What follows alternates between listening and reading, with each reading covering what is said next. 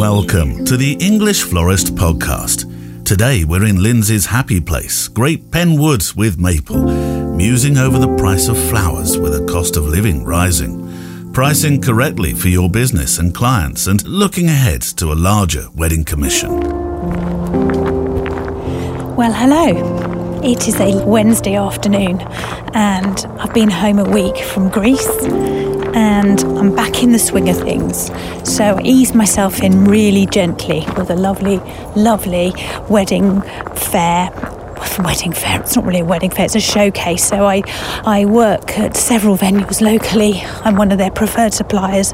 And part of the um, sort of payback for being a preferred supplier on their list is that I decorate alongside other florists who are also on the list um, the venue so that prospective couples can come along and also book couples come along and see the venue fully flowered, fully dressed with, you know, lights and flowers and tables laid, etc., etc.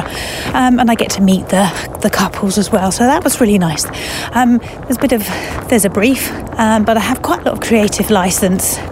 Um, so that was the weekend. That was my weekend um, actually preparing it all on the Saturday and actually delivering it and, and working the whole day on the Sunday.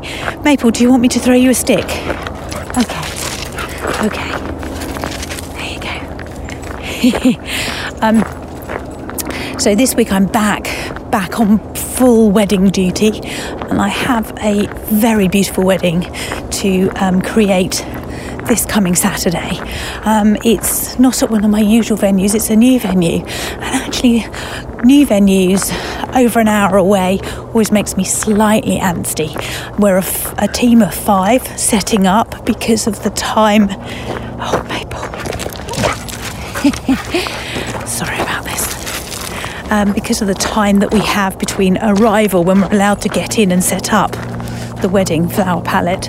Um, and the time of the actual wedding means that I have to have five or four additional florists with me to do that. Also, this time of year, uh, the British flower growing season is winding down, shall we say.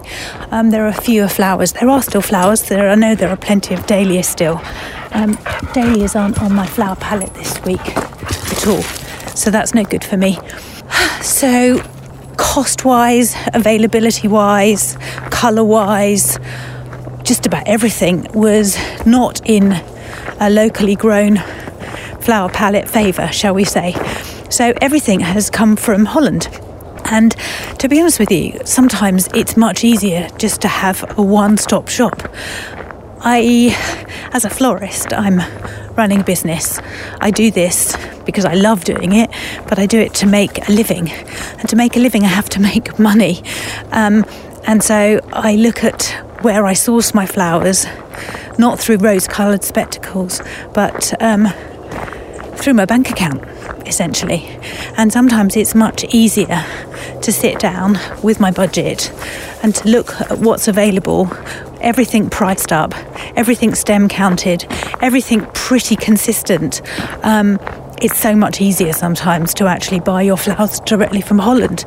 And so, although there's a, quite a lot of um, a big movement to be more environmentally aware and to only use seasonal seasonal flowers, locally grown flowers. The British growing season is quite limited, and whilst there are polytunnels and glass houses here, um, they don't supply the the the varieties of flowers that I always need. And this is this particular wedding is a classic case in point. Um, cost, variety um, doesn't blend easily with what's available locally. And so um, I bought everything from the Dutchman. Um, I'm on budget, which is amazing because everything is escalating out of control at the moment. It's the fuel prices that we see domestically are going to be having a savage knock-on effect on the flower industry um, because of heating glass houses. Um, where we where we often buy our flowers from. And I have heard that a lot of growers in Europe are reducing the number of glass houses that they're heating, therefore reducing the amount of flowers that they're growing.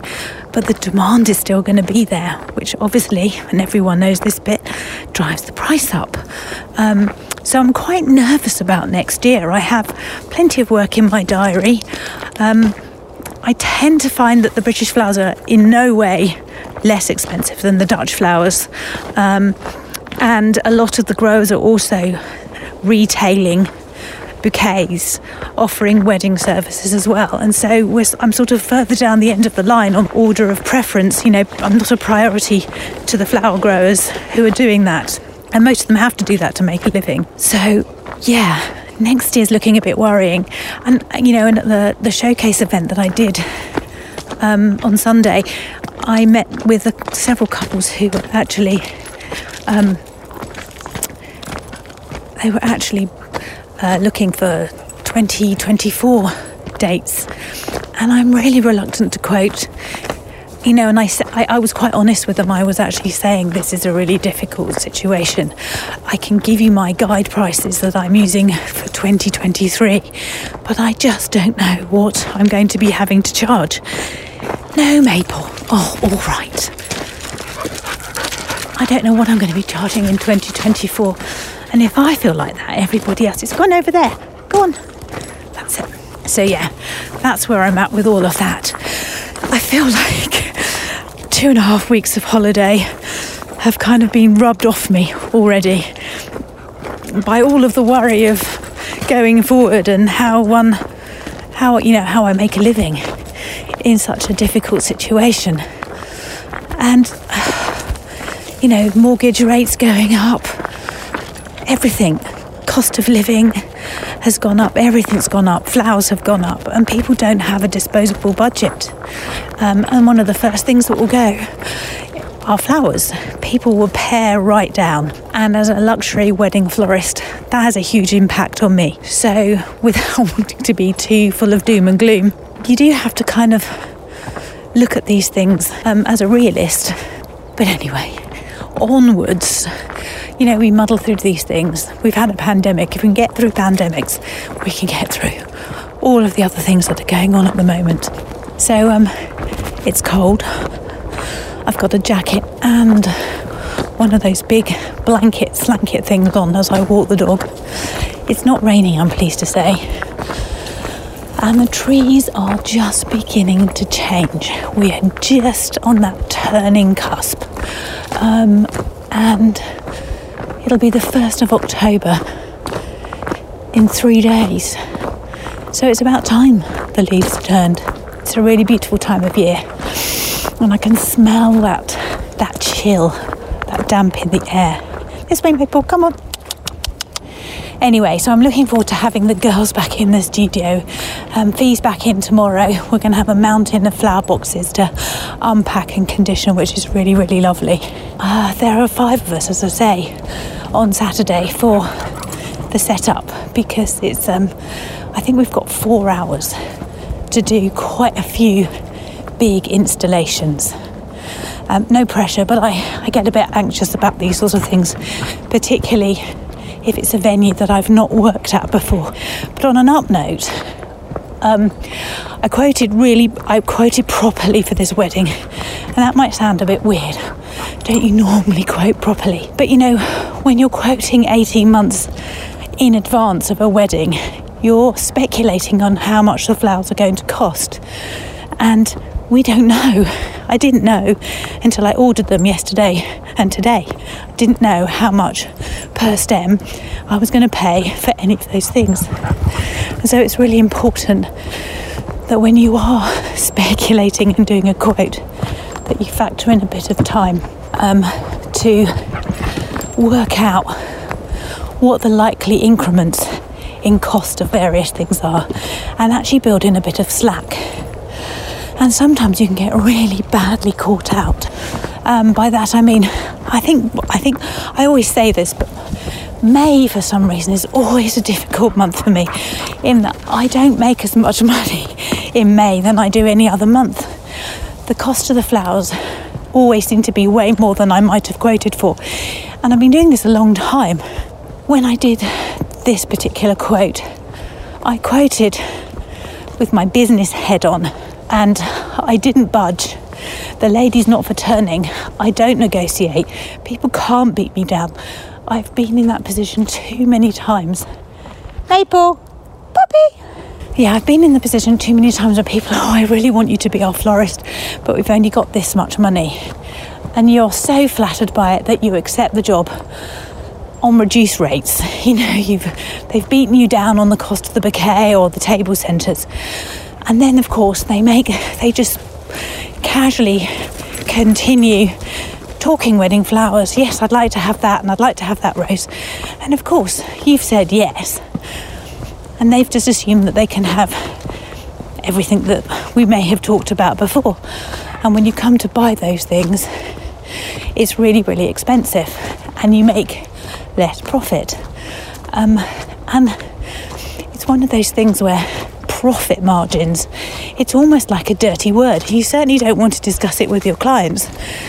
But you know, if you're running a business, you need to be making money. So this was a big old wedding for me really big wedding for me. And I didn't budge. And I'm pleased to say, when I did the flower order, it was actually bang on the money. Um, once I've taken off all my costs for my staff, for transport, I've driven um, an hour and a half today to collect the props. I'll be driving an hour and a half back next week. I've put 120 pounds worth of diesel in my van. But yeah, so um, really big flower palette, properly quoted for actually on budget, a lot of flowers. I mean, I'm talking a lot of flowers. I actually, you know, I, I did it generously because that is what I do. I don't skimp. People pay a lot of money for beautiful wedding flowers, and I'm not going to squeeze every last eke it out and be miserly in order to make a profit. So I have to quote, quote properly in order to give them the generosity that I want to give them and that they are expecting from me, but also to make a living and to pay my team properly. There'll be two vans going to the venue. There are five florists, including myself, and everybody needs to be paid properly for their skill set because they're all doing big installations. They're going to be up ladders, doing huge arrangements they are skilled florists and they need to be paid for their skills. And we have a limited time, so we're working under pressure. So, yeah, I'm really happy and looking forward to just doing the job. It's that bit where you're kind of like, oh, I need to see the colour of the flowers, I need to check everything's okay, I need to get going and make it all, and I just need to get in and deliver it. So, I'm kind of at that point at the moment. I'm going to go home and just do a quick vase count, make sure I've got, I'm pretty certain I have got enough, but just, you know, little things. Just check all those little things are all, all your ducks in a row, as I always say. So, yeah, that's me. Um, at the very end of September, looking forward to a nice run up to Christmas. I've already got people inquiring about wreaths, dried wreaths, Christmas wreaths, booking on workshops. What else? I've got six more weddings um, in the diary to do, and I'm looking forward to having lots of conversations with lots of my brides for 2023. Excuse me a moment. Maple! Pop, pop! The dog has run off. She's actually running the wrong direction. Come on! Hmm, well, let Lindsey find Maple. Meanwhile, let's return to the flower studio for this week's mailbag.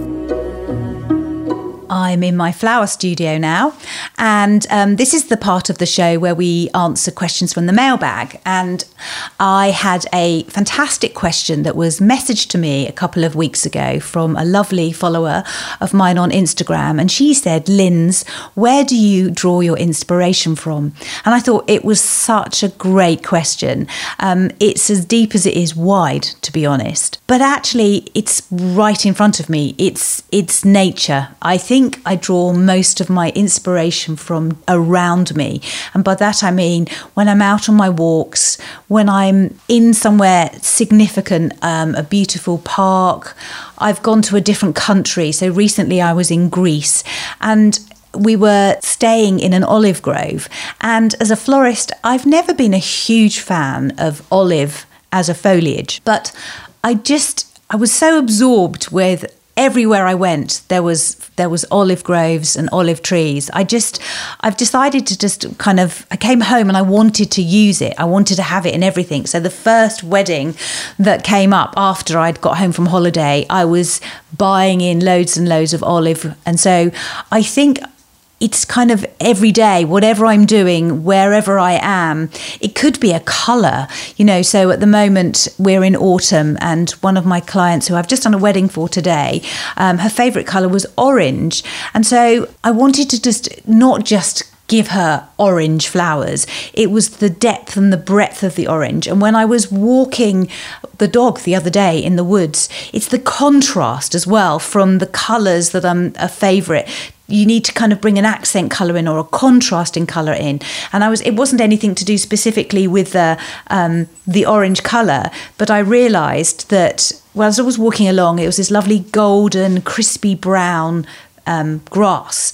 And sitting in the middle of this golden, crispy brown grass was this fly agaric. I think that's how you say it. It's the lovely toadstool, which is bright red with those white dots on and it was just sitting there as loud as was loud. Well that's just the thing. It was bright and and screaming at me from the corner of my eye drew me in and i took a picture of it. And i put it on my instagram story and i said you know what inspires me? And i just took pictures from my walk because that particular walk the light the colors completely inspired me to come home and do something and and be aware of contrasting colors of nature and because I'm working with a natural product, I just want to kind of I draw from that and put that into my work. And so it's as, as I say, it's as wide as it is deep, but it's a simple thing like that, just a simple, ordinary, everyday dog walk. It made me realize it really struck a chord with me. It was that feeling sometimes when i'm teaching in a workshop and i say you know are you pleased with the bouquet you made? Do you feel it in your chest? And i kind of tap my chest and I said, Do you feel it in there? Because when I've made something really beautiful, I tap my chest and I can I feel it. I feel the satisfaction, a physical feeling. And I get that sometimes when I'm out and I'm looking at a colour combination. And there are other ones that spring to mind as well. Um, about 10 years ago, I was in Amsterdam. My brother used to live there. And we, we went out for lunch one Sunday and we cycled along the canal and we went to this lovely restaurant and the color combination was red and blue. And it was really really striking. Real bold contrast. And as i was just talking about this you know what inspires me i just suddenly remembered that color combination how it was so bright and cheerful that i loved it. It's not a combination that i would ordinarily have considered. But I realized how potent it was and how if I wanted to write really pack a punch, red and a blue would be a really bold statement. And so, yeah, everyday things, they kind of come and slap you or punch you on the nose, as it were. And, and, and I remember them. And so, yeah, I think that's a really good question. And that's the best way I can answer it. It's just everyday things. Some of those everyday things just literally jump out in front of you. And I love them and I appreciate them. And I often want to go home and interpret them some way through my, my flowers and my creativity. Be sure to send your questions to Lindsey via the White Horse Flower Company website or via Instagram at the White Horse Flower. Let's return to Penwood, and hopefully Lindsey has found Maple. Dog rescued, currently in van. Um, it's a bit whiffy because the dog has probably found every single watering hole, muddy puddle. Is that your tummy rumbling too? Hmm. And a burp. You hound dog. it's wagging its tail knowingly.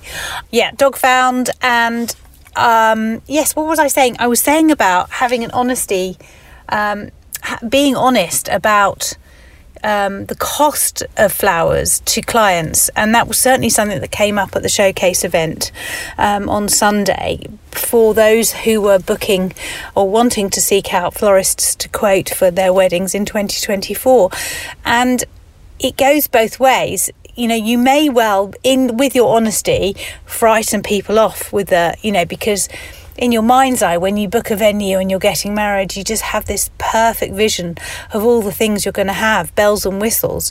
Um, the reality is often quite a long way removed from that idealized, um, you know, vision. Uh, one has to, well, over the years, I've realized you have to be honest um, and talk about you know, on the budget that they might potentially have, what they're realistically going to expect to get for that amount of money. Um, for me, I try and just do usually one wedding per week. And so it needs to be of a budget that allows me to just do one wedding per week. And sometimes and understandably so, couples don't want to spend the amount of money that I'm suggesting to have my flowers in all of those rooms on all of those occasions that many bridesmaids etc etc and they may well find somebody who is I would argue perhaps going to do it for less money and maybe not as well as me. Um, but that's absolutely fine. I make no judgment on that client, or certainly not on my fellow florist, because I've been there. I've got the T-shirt. You know, I've snatched the wedding at a bargain ba- basement price um, out of the hands of a, you know, a competitor who I've considered much better and more kind of established than myself back in the day, and that's that's the way it rolls really that you you know you there are small wins, but they're welcome. And so I do explain honestly and as openly as I can what the likelihood of you know this is this is how much I'm going to suggest having me at this venue to do that many tables is going to be a minimum of this amount of money. And sometimes you they come back and say yep absolutely fine. When can we talk? Let's get a quote. And sometimes they just run in the opposite direction that's Maple growling. Um, so I think it's really important to, to be honest and particularly at this moment in time when everything is so incredibly volatile you know the cost of fuel um, fuel isn't just for our uh, domestic heating it's for our vans it's for transportation to get my flowers from A to B to get my flowers delivered from my studio to the venue I've got to pay a minimum wage to my staff to, for them to get to me to drive to my house so that we can do the work. And it's the it's the actual flower growers having to heat their glass houses.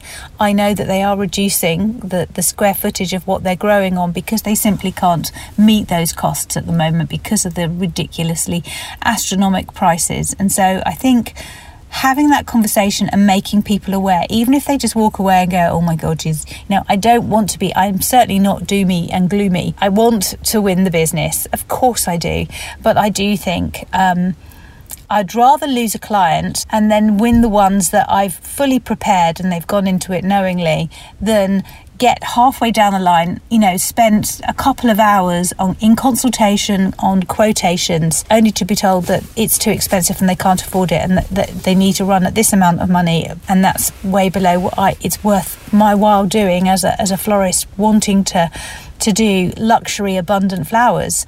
Um, and so I've learned to lose the odd one by the by um, and just have honest dialogue with my clients. And sometimes, for example, next year, if the prices have gone up significantly, then we need to have a conversation, just like we did in the pandemic when weddings were pushed back one and two years. The cost of the flowers had gone up since Brexit astronomically.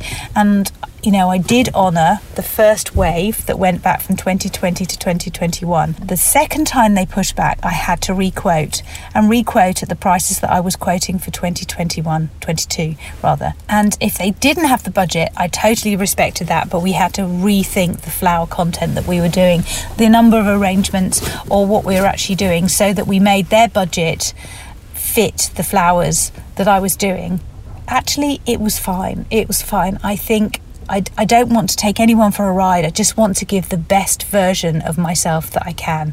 And that doesn't mean skimping large arrangements. I'd rather do a medium sized arrangement well than a big one not very well. It's just who I am. It's just the way I am, and I'm not going to compromise on that. My reputation is built upon that honesty and doing the best that I can. And so, so yeah, we've been here before. Um, I kind of thought we were out the woods, and we were kind of you know, running on an even keel for a bit. But, you know, what you have to kind of expect bumps in the road, and this could be, could be a pothole, could be a bump, who knows. Anyway, Mapes and I, should we go home? Got anything to say? No? Nothing to say apart from she'd like a bonio. We'll speak soon. Join Lindsey Kitchin every two weeks for the new English Florist podcast, free to listen to wherever you get your podcasts. Next week, though, and until the start of November, a bonus edition. A chance to listen to Extra Snippings, a shorter, business orientated show where Lindsey will be taking you on her commissions so you can hear behind the scenes as she sets up and talks with prospective clients. The free main show is back in two weeks, and do be sure to send Lindsey questions for the mailbag via email on the White Horse Flower Company website or via Instagram at the White Horse Flower. And also using your podcast player, check back to listen to all the episodes available so far.